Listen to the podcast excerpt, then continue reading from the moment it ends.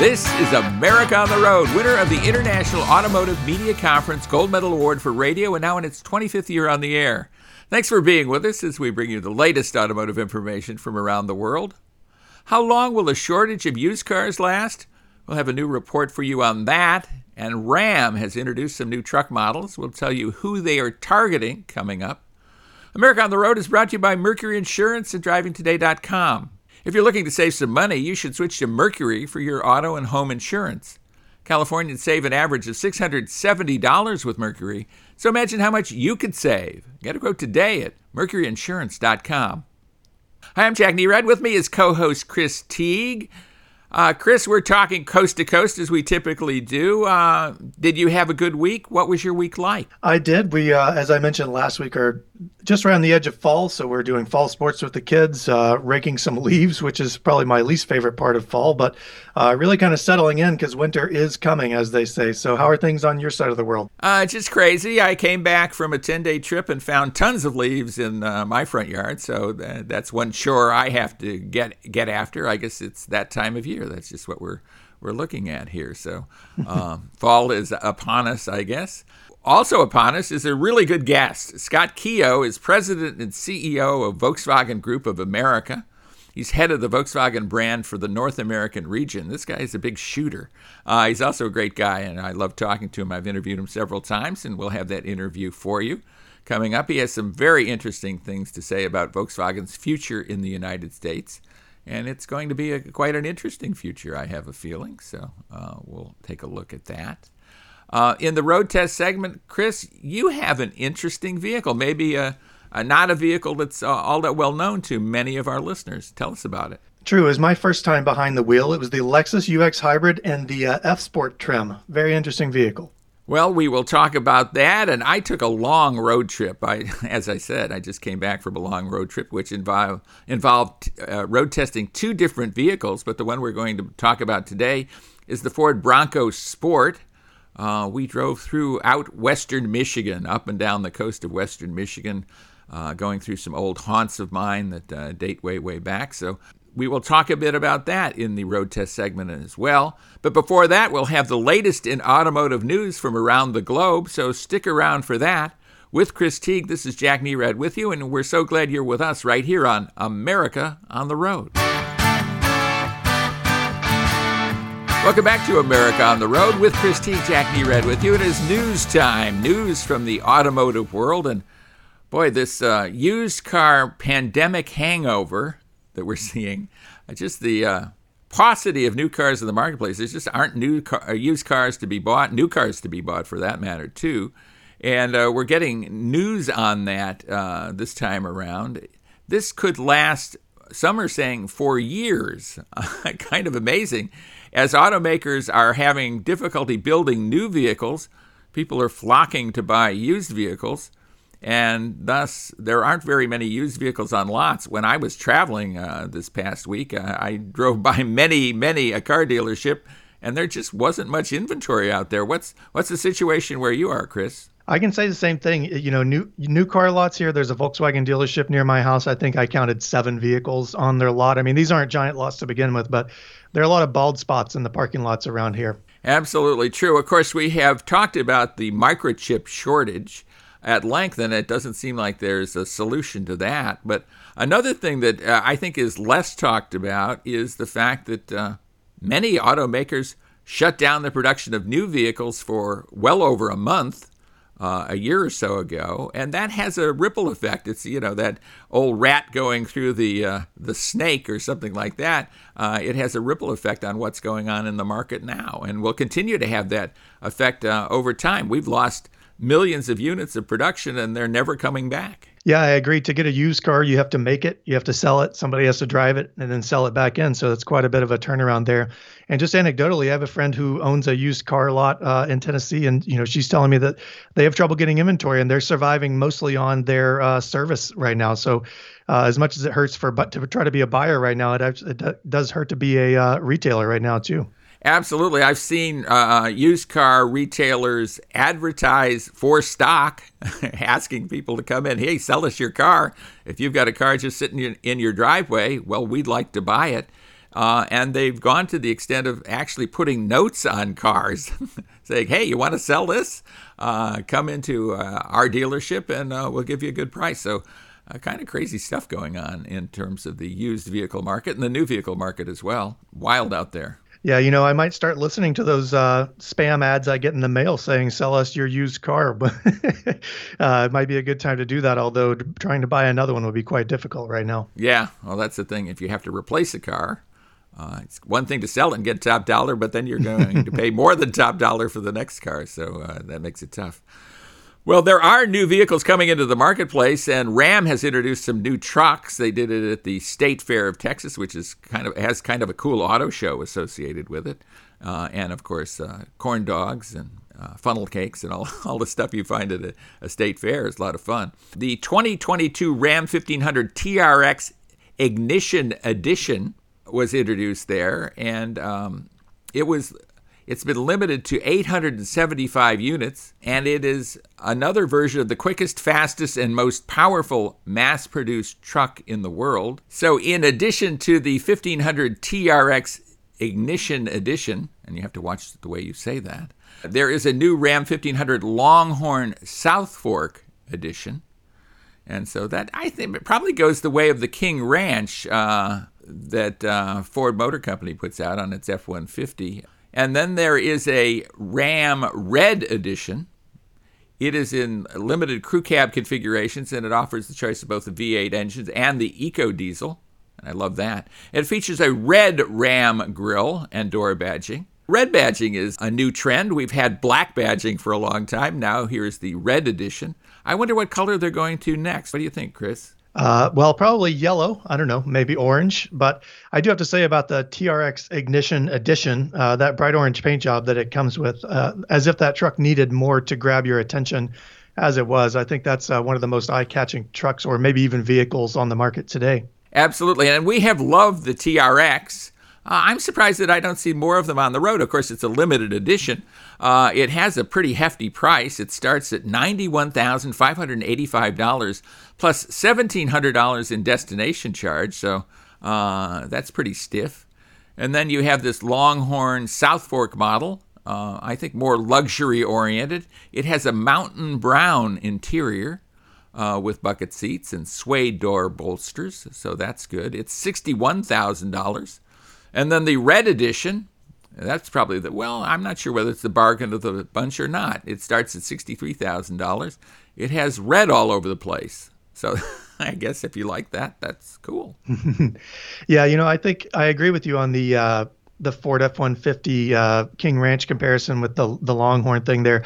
You know, Ram has done such a good job with their interiors in the recent years, so uh, I can't wait to see it. Although you know, sixty-one thousand six hundred twenty bucks, uh, it's quite a steep ask even still. Although with the used market the way it is, we just talked about that may be a bargain. You never know. Yeah, uh, the way prices have been escalating, it's really amazing. And uh, the vehicles I have been driving recently, I'm always I'm always uh, off by maybe five, ten thousand dollars on how much I expect them to cost, and I'm starting to guess high these days because you can buy a compact SUV, for example, for well over $30,000 and probably close to $40,000 without any difficulty at all. And uh, of course, that's the most popular uh, body style right now in the marketplace, but it's uh, kind of mind boggling how these prices are escalating. I guess it's part of overall inflation that we're experiencing. Yeah, and you know, I think you know you probably blame it a little bit on extra technology and safety features and things that cost extra cost additional money, but uh, you're absolutely right. Yeah. Well, uh, we've talked a bit about the microchip shortage and the the uh, lack of new vehicles. Mercedes-Benz customers uh, in Europe are waiting more than a year for their new new vehicle. I mean, think about that, Chris. You say, "Oh, I, I think I need a new car." I go in and order. Of course, they order cars in Europe much more so than we do here. Here, we typically buy vehicles off the lot in Europe, they order cars and then they're willing to wait, but not a year or so. That's just incredible amounts of time to wait for a car. How, how would you like to have to put up with that? Yeah, I can't remember the last time that I said, you know what, let's, well, first of all, it's always me suggesting that we buy a new car and then there's a negotiation with my wife about which one and how much we spend. But uh, it's never a year in advance. We never, that's never like part of the thought process. So uh, I couldn't imagine, I mean, that would require a lot of planning, I guess, uh, to find the right vehicle and then the timing to get the right vehicle. Right. Uh, there is a celebration in Europe when you get a new car. A lot of uh, customers actually go to the factory and watch their car being built. I I have experienced that myself, not for me, but I've seen others at, at the factories as I've been on factory tours, and that's a fairly typical practice over there. Is you order the car, uh, then they say, okay, it's going to be built, not typically 12 months from now, but some months from now, and you make your way to the factory and um, they uh, enable you to uh, watch the whole assembly process. It's, it's kind of an amazing uh, little way of doing business. Yeah, I'm surprised that more uh, American automakers don't do that. It'd be cool to you know head up and watch your F-150 roll off the the line, but uh, I know you can do that with a Volvo from here. I just didn't know that uh, so many others were doing that. It's really interesting. Yeah, I I don't think they're set up to do it here. I was just on a factory tour recently, and I don't think a bunch of consumers walk, walking through the uh, building is, is going to work for them. But uh, for some of these luxury cars in, in particular, uh, there's a lot of that going on. So uh, we'll have to see how that develops over time, and we'll have to see what's going to happen with used car prices. What's your prediction for used car prices over the next 12 months? He said, putting you on the spot, Chris. Prediction. Well, I do think they're going to remain high. I don't know how much higher they're going to climb. I will say I'm mostly concerned about the sort of sub uh, collector car market. I was talking with someone yesterday about uh, these 80s and 90s vehicles and how their prices have already climbed, and now they're climbing even higher because people are now starting to use them for their commuters as as they can't buy new cars or used cars. So, I think for me, who is looking to buy, you know, a 90s 2000s car in the next few years, uh, that's my biggest concern. Although, you know, it will be interesting to see what the actual retail used car market does in the next, you know, 36 months or so. Yeah, it's going to be fascinating. You know, one of the things that used to fuel the used car market, and still to some extent, but much less so, is the rental car market. A lot of vehicles go into rental fleets and then they come out as used vehicles. Essentially, rental car companies are, are manufacturing used vehicles for sale. And that just hasn't happened with travel so much down. Uh, as I say, I was traveling recently, and some people are resorting to renting U-Haul trucks because of the scarcity of uh, rental cars out there. It's just a, a, wild scene right now, and hopefully we can get uh, all of this back together soon because it's, it's crazy out there right now. Yeah, I don't think my family will be super uh, excited about vacation in a U-Haul truck. Not that there's anything wrong with the U-Haul truck, but uh, I can think of better options. Yeah, it'll be easy to find in the parking lot. I would say that. Uh, but everything else about renting a U-Haul truck, I'm, I'm, they're not really equipped to haul people. For one thing, no, not at all. They're equipped to haul stuff. So unless you're going to put your kids in a box, uh, you know, and heavily pad them, uh, it's probably not the best situation for them. No, not at all. Well, when we come back, we will be road testing some vehicles that we were actually able to obtain. And Chris, you were driving the uh, Lexus UX Hybrid. And I took a long, long trip in the Ford Bronco Sport. So we'll tell you both about we'll tell you about both when we come back. Stay with us for that right here on America on the Road. Welcome back, everybody, to America on the Road with Chris T. Jack right back with you. And it is road test time on America on the Road, and we're excited about the vehicles we have this time around. And well, we should, because we have a Lexus hybrid for you. And um, probably new to many of you, although it's been on the market for a few years. Uh, so, Chris, why don't you tell us a bit about the Lexus UX? Absolutely. This is the uh, Lexus UX Hybrid. So there is a gas powered only version of this vehicle, but I tested the hybrid. Um, and it's F Sport trim, which is, uh, as the name suggests, a sportier, sharper version of this uh, vehicle with options that it came in a little bit more than forty thousand uh, dollars. I think it starts right around thirty-five thousand dollars. So uh, you can get it a little bit less expensive than the version I had. But it's powered by a 2.0 liter four cylinder engine. It has two electric motors that combine for uh, 181 horsepower. Front wheel drive is standard, but my version had all wheel drive. Uh, continuously variable transmission is also on board that sends power to all the four wheels. Uh, really good gas mileage in this one, as you would expect from a hybrid, especially from uh, an SUV or a small crossover hybrid. Uh, right around 41 miles per gallon in the city is what the EPA advertises. Uh, the computer told me that I averaged right around 40.5, so not too far off from that. And uh, most of the driving that I did was running the kids to school, heading to the grocery store, uh, pretty much the target audience, uh, target audience driving style for this vehicle. So uh, I think I tested it in its uh, intended environment. But uh, really like the F Sport trim styling. It's it's extremely sharp. It's got dark trim pieces on the outside, and though it doesn't add a more powerful engine and the you know loud exhaust or anything like that, I think that Lexus does a decent job of differentiating their F Sport vehicles from the standard lineup.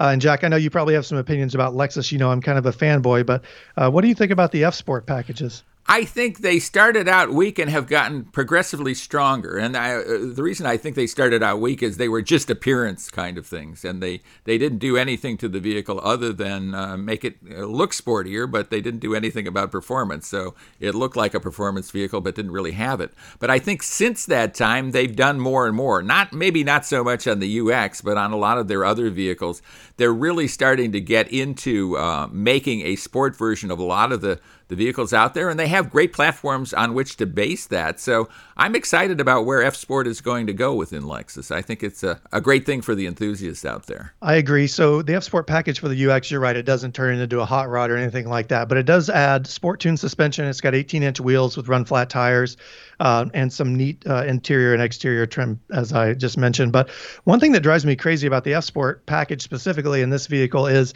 there's a synthetic engine sound that the computer pipes into the the cabin. So when you're driving, uh, you can barely hear the engine itself or the transmission, which would generally be generally be a very good thing in a luxury vehicle like a Lexus. But uh, there's this fake engine noise that's piped in that doesn't seem to have anything to do with the engine speed or the vehicle speed, uh, and it's really confusing and disorienting when you're slowing down and and things like that. I couldn't find a way to turn it off. Maybe there is a way, but uh, I think that was one one big thing that that turned me off a, uh, a little bit. But uh, this vehicle had the upgraded 10.3 inch infotainment screen. It's got Apple CarPlay, Android Auto, wireless charging, navigation, really great technology. The optional heads up display is excellent. Uh, even with polarized sunglasses on, it's very colorful and you can see it's better than even the one in my uh, Volvo XC90 that we own, which I always have trouble seeing with, with uh, my polarized sunglasses on. And the interior of this vehicle, it's a very small, compact SUV, but it's an, it's comfortable. There's enough room for four people. Had no trouble fitting the kids in the back. You know, we always talk about how tall I am, so at six feet tall. There was none of the sort of jockeying for position between my eight-year-old daughter behind me in her booster seat and me in the the driver's seat. She had plenty of leg room. I had plenty of leg room. And even as small as the vehicle is, there was still plenty of headroom as well. Uh, the sunroof didn't cut that, cut into that too too badly. The interior, as I mentioned, you you have barely any perception of what's going on under the hood. So for some people, that's going to be kind of a bummer if you like driving and you're an enthusiast. But for the Lexus buyer who is looking for an, uh, a luxurious vehicle, it's reasonably quiet. Even on the highway, the wind noise is down. You don't get a lot of whining from the the engine and the transmission, which sometimes uh, CVTs do. Uh, but one thing I will say is you know, even with 181 horsepower, there's not going to be any hair raising acceleration here. In town, it's perfectly fine. It's fine getting up to highway speeds, but again, you're not going to be, uh, you know, racing, getting any any drag races you're winning here. But all in all, you know, just enough power to to make things uh, interesting and get you from point A to point B without much fuss. Uh, one thing I will say, there's plenty of cargo room in the back. I've got about a 70 pound dog. He's a hound dog shepherd mix. Uh, took him to the vet he fit back there just fine, although he was a little bit cramped up against the, the glass because it is a little short. But one thing I will say is that the load floor is, floor is pretty tall. So if you have trouble lifting, you know, bags and packages, or in my case, a 70 pound dog up into the back of the vehicle, it's a little bit taller than some people would like. But I think it's a comfortable, nice city runabout. It's very quiet with decent tech. The only thing there is the touchpad controller, but even that I got used to after a few days. So, uh, all in all, good job, Lexus, on the uh, UX F Sport. Well, very good. And I'm glad you like that. Uh, I think we as auto journalists have kind of, uh, re- we're reaping what we sowed. When we talk about engine sounds, then the uh, car companies want to respond to that, and sometimes they do it with in a bogus way, right? They just pipe in sounds. They uh, they used to tune exhausts so they'd sound great. Now they just come up with sounds and they pipe it into the cabin, which is kind of amusing to me, but uh, like I say, we reap what we sow. And I was I was driving the Ford Bronco Sport, and I had the opportunity to do this in some old haunts. I was born in the Chicago area, and we used to go up to uh, northern uh, lower Michigan on vacation, I had a chance to do that again. Some friends of ours uh, have bought a lake house up there. Oddly, they're from Southern California, but they bought a lake house in northern uh, Michigan, and we got a chance to go visit them and freeload off them for a couple of nights' stay.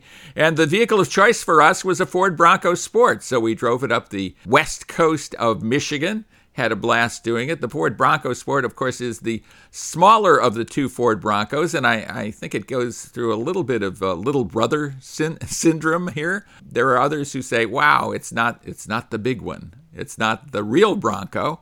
But it is a real Bronco. It's just not uh, the larger Bronco that competes with the Wrangler. This is a, a smaller vehicle, uh, but is very off road capable, although we didn't do a whole ton of off roading. There are great places to do some off roading up in northern Michigan, however. We had the Outer Banks edition, which is kind of the Zooty mid level edition of the Ford Bronco Sport. Uh, it has things like a leather trimmed interior it has 18 inch machine faced aluminum wheels, all season tires, ambient lighting inside.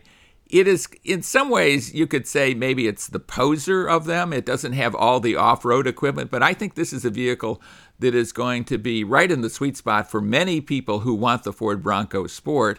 These are not heavy duty off roaders, these are people who like that off road uh, ability now and again. And uh, that's just what we found in the Ford Bronco Sport. What's your take, Bronco Sport versus Bronco, Chris? I know you're a Ford guy as well. Yeah, I, I like everything. No, uh, we talked about this before. It's something Subaru got right with the sort of just right mentality with their the off roading uh, thing. I think for a lot of people, the Broncos Sport and myself included, as much as I love driving in the mud, uh, is that just right size, the just right capability.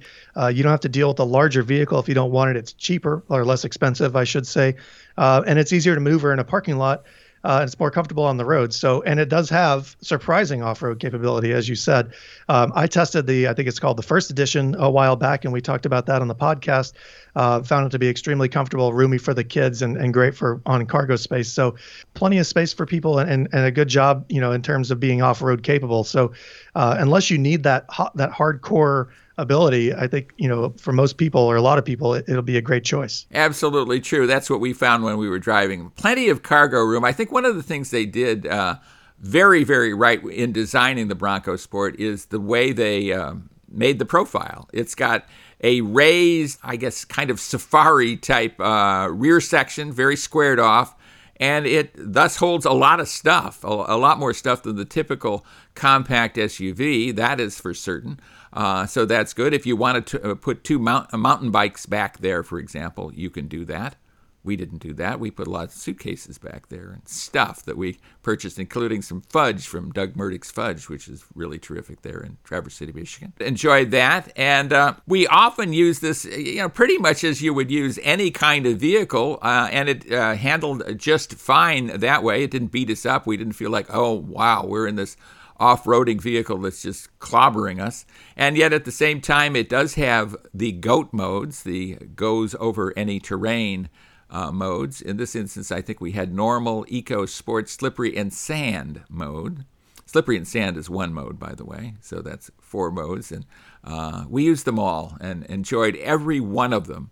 Uh, has an independent front and rear suspension, one of the interesting things about the vehicle is in this trim is it has a three-cylinder turbocharged engine. So not something you see every day. Uh, the basic engine is an EcoBoost engine, 1.5 liters, 181 horsepower.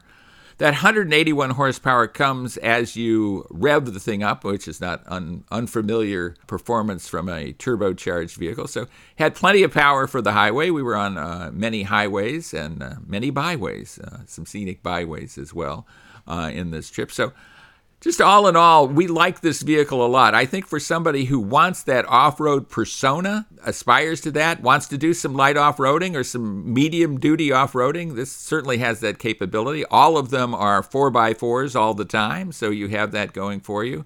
And the various modes. I, I think this is a really good all around choice that you can commute in during the week and then go off kayaking or mountain biking or whatever you want to do on the weekends. I think it's a, a, really good choice. What's your take on on that overall, Chris? Totally agree, and I have an appreciation for the three-cylinder engine. Uh, I drove a similar model in the Ford Escape a couple of years ago. Uh, very buzzy. Uh, responsive. So absolutely no complaints there.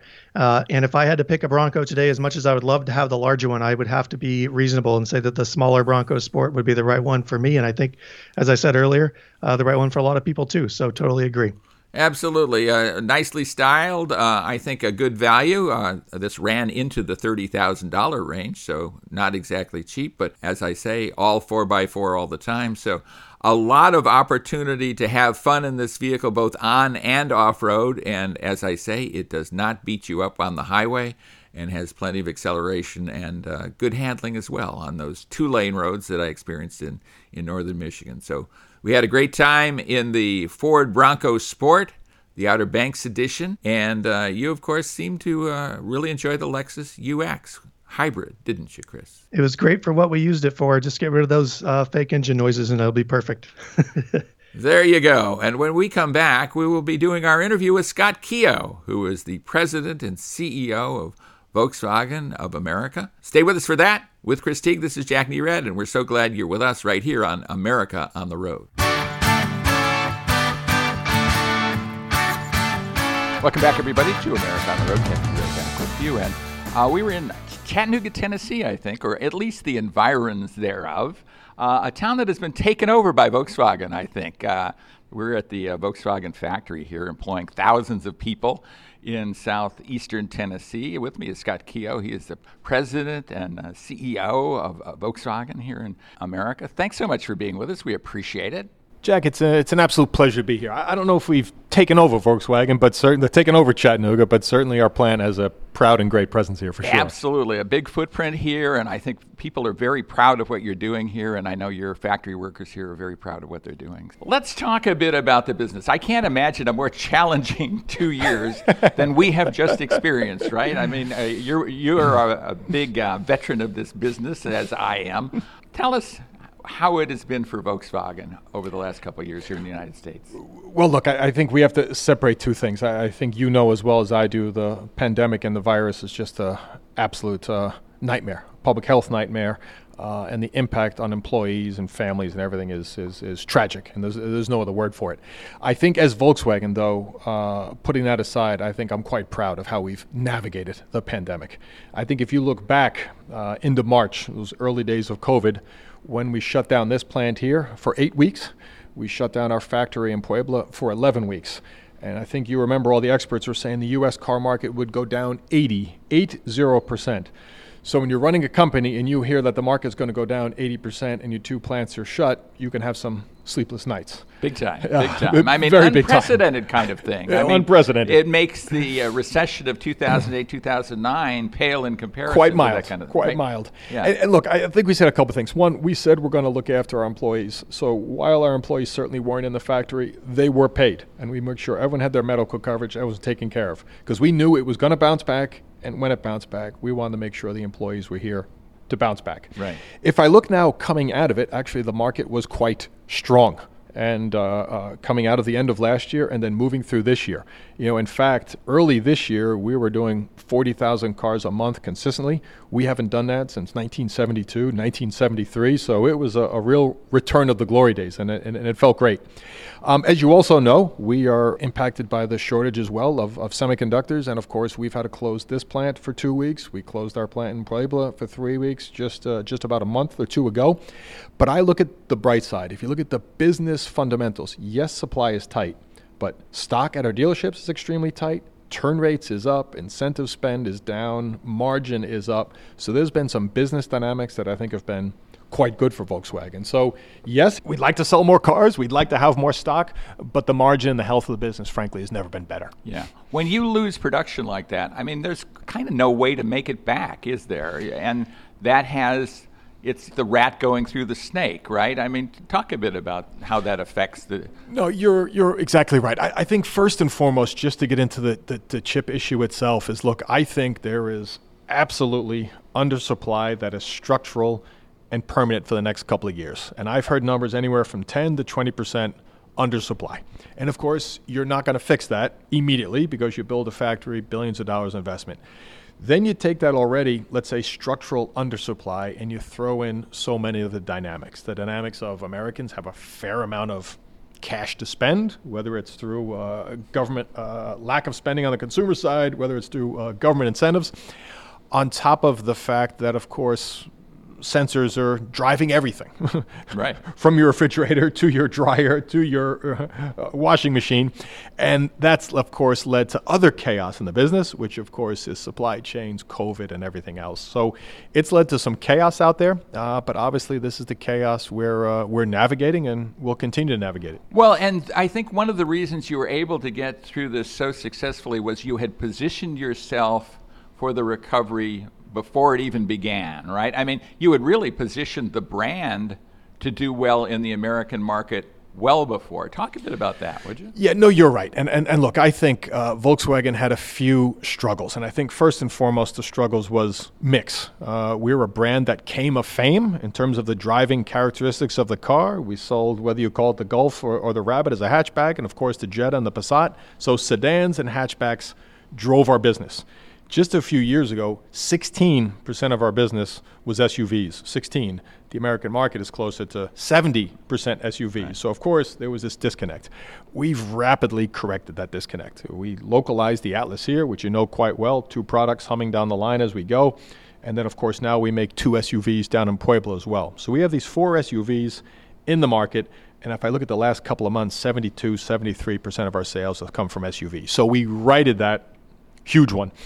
The second thing we've done is we've gotten our mojo back with the brand. I think we paid our dues, we paid our penance with the TDI madness, but we've come out of it and we've got our mojo back, and the American consumer is rooting for us again. And then, Jack, as I'm sure you want to talk about, we're set up for the future with electrification. And obviously, you've driven the ID4, and obviously, you're down here where we're making the car, but I think that positions us very well for the future. Yeah, absolutely. Uh, before we get past SUVs, though, yeah. I just want to emphasize not only do you have them, but they're really, really good, right? And they're really, really good. They're spot on for the market. And the consumer response is showing that. Talk a bit. No, exactly right. I think if you look at the Atlas, sales are getting stronger and stronger month in and month out, year in and year out. So it's a sign you have a good car when it continues to get stronger. And frankly, we've never had enough of the Atlas. We've never had enough of the seven seater and not enough of the Atlas Crossport, the five seater. So absolute home run product. And if you want to look at the real transformation of the entire region, it's you know, 100,000 Passats that used to be made in this plant. Right. Now 150,000 Atlases being made here. Whole different world. Yeah, whole different world. And then and, the, and the, right in the right in the middle of the market. Right in the middle of the market. And then the other home run uh, is is of course we just launched the Taos, as you know, and I think ASUVs make up about 50% of the U.S. car market. You have a Taos that's $22,000 car, 31 miles per gallon, fuel efficient, good performance. And talk about hitting the ground Home running. I mean, those were uh, practically a sellout right from the get go, weren't they? Yeah, I mean, look, we did 7,000 the first month. It was our number one seller right off the bat. And uh, we did 7,000 the next month, and now obviously uh, chips are catching up a little bit. But uh, it's nice when, uh, you know, sometimes you take a swing and you get a single up the middle, but this was just crack out of the park, home run, first day. Dealer said it, customer said it, the press said it, and uh, you feel when you have a hit in this business. You know it quite, quite, quite rapidly because you know the dealers obviously uh, in touch with me all the time. It felt really good. Yeah. Well, talk about hits. We were driving one today, the ID4. Yep. This was the all-wheel drive version. Yep. Uh, it's already been a hit as a, a two-wheel drive version, yep. correct? Correct. Um, give our uh, listeners a little bit of facts about ID4, what it means to you guys. Yeah, I, I think the first thing is this uh, is this moment, and uh, when we made the decision to invest in this plant, of course, electrification was sort of a big question mark. Maybe next year, maybe next year. I think if you look fast forward three years, Wall Street has basically said that's the bet. We will value your company if you've made appropriate setup in terms of electrification. I think if you look at consumers, the market is basically doubled from last year. So it's about almost 3% of the market. It was 1.5% of the market. And I think, look, uh, it's a topical conversation each and every day. What are you as a company doing on climate change? Then you throw in the Biden administration, which, of course, increased incentives and obviously wanting to drive electrification. And they're throwing numbers out there of 40 to 50% by 2030. So the investment here was absolutely prescient and absolutely perfect. What I'm happiest about is we have the right product. First and foremost, the ID4 sits in the biggest segment in America. The number, frankly, we're fanatical about is what I call price to range because that's what the American consumer wants. How much range can I get for this price? And I think if you look at the ID4, it has it in spades without a doubt. So the car's positioned right. If you look at the price point of the car, it's going out the door after the consumer incentives of close to $34,000. You're getting technology not seen in RAV4s and, uh, and, uh, and, and the Honda. And in our mind, that's exactly what we want to do. The trick is not to offer an $85,000 electric car or $120,000 electric car. Right. The trick is to drive adoption. subsidize that purchase, right? And Amen. It's kind of crazy. Right. Amen. And, and it's working. Yeah. Uh, you've seen the numbers uh, last night. About 85% of the buyers have never been an electric car before. They're trading in RAV4s, they're trading in Subarus and Hondas, and, and they haven't been job. in the Volkswagen brand, frankly, either, right? And that's got to be uh, exciting to you. Precisely. And, and obviously, what you want in life is a competitive advantage. And right now, those three brands don't have a product like this. We do have a product like this, and we're localizing the product. And uh, frankly, it's exciting. You know, the line I like the best, what dealers say to me is they call me up and they say, Scott, we haven't had excitement on the showroom like this since 1998 when we did the, the revival of the Beetle. And that's the kind of excitement on the showroom floors, which is, uh, which is exactly what you want. Now, the car you drove, I think, is exactly what the doctor ordered. I love the rear wheel drive, but adding 100 horsepower, 300 horsepower, all wheel drive. Yeah, when you throw in 100 horsepower and all-wheel drive, and the handling of this thing. I mean, that's what really kind of struck me today as I was driving this morning. Was I could. Uh, this is sports car-like handling. I'm. T- I mean, I'm driving a compact SUV, crossover SUV. Like you say, the most popular segment in the country, and I feel like I'm driving a sports car. I've got plenty of power, like seamless power and torque. Yeah. It's just a beautiful thing. Yeah. And exactly what the consumer wants, I think. Yeah, Jack, I, I, th- I think you've nailed it. I mean, I think you know the dynamics of the car are quite good. That's what Volkswagen always does well. We wanted to take what we know from GTIs and GLIs and these dynamic cars. The proportions of the car, right? The balance is right. You got a low center of gravity, you got all the weight down low. Uh, and then, of course, uh, what electric gives you instant torque, instant pop. And you put that in this package, and uh, yeah, it's, it's a fun car. And you have a ton of utility too. I mean, this is a, a pure, uh, absolute five-passenger vehicle where five adults can can be comfortable in it.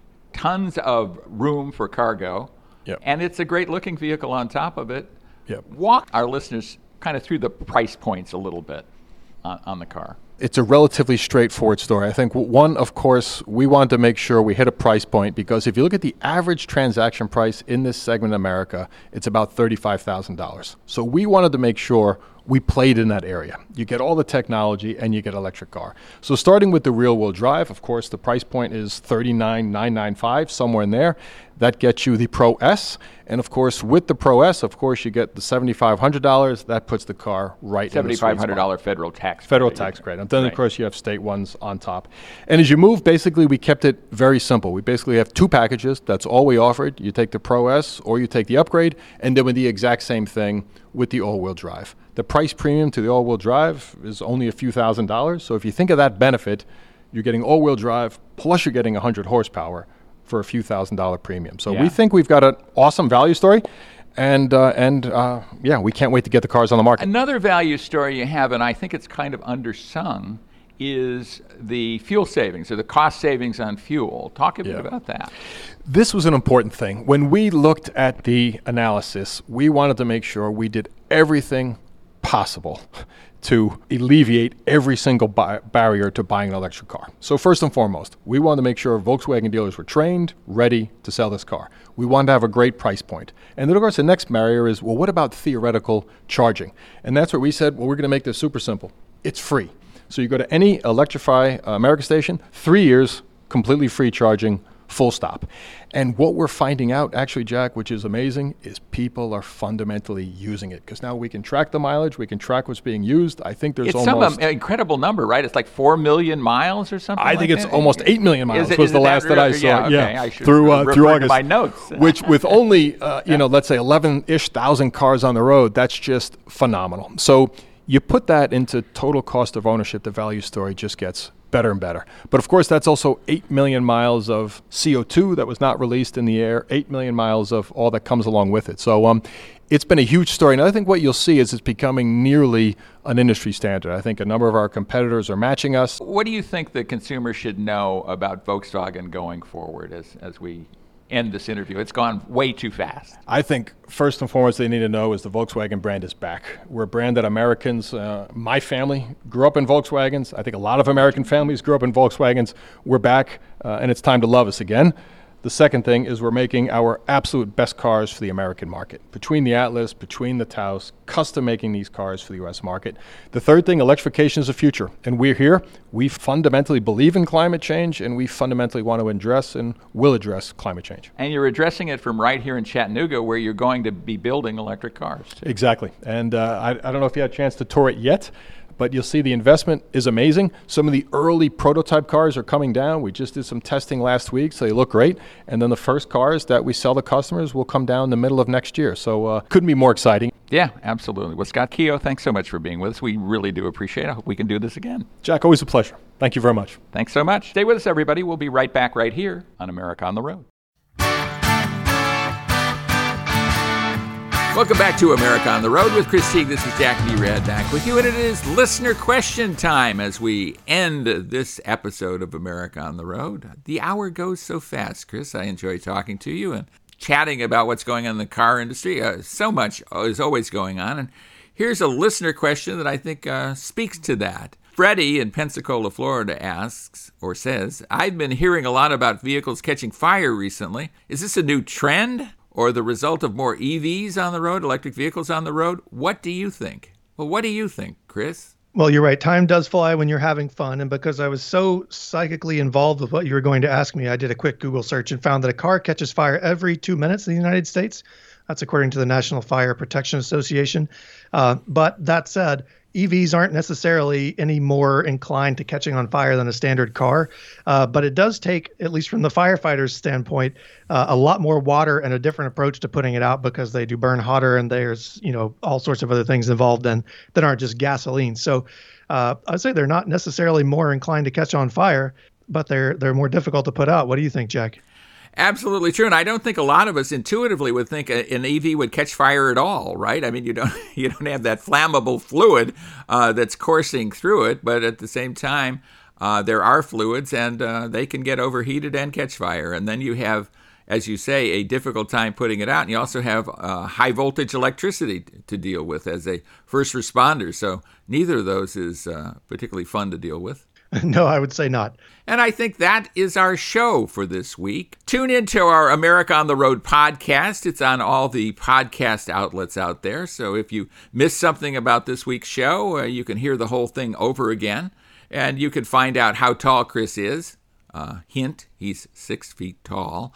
Uh, and uh, so check that out America on the Road podcast on all the podcast platforms. And thanks so much for being with us. Thanks to Mercury for sponsoring America on the Road. And uh, again, thanks to Chris for co hosting. Join us again next week, if you would, for another edition of America on the Road.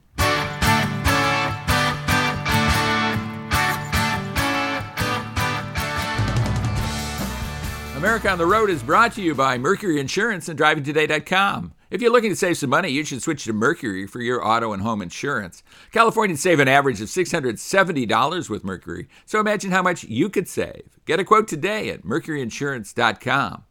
And if you're looking to buy a new car or a used car or just care about cars, go to DrivingToday.com. That's DrivingToday.com where you'll find all kinds of automotive information all the time. DrivingToday.com, the official automotive website of America on the Road.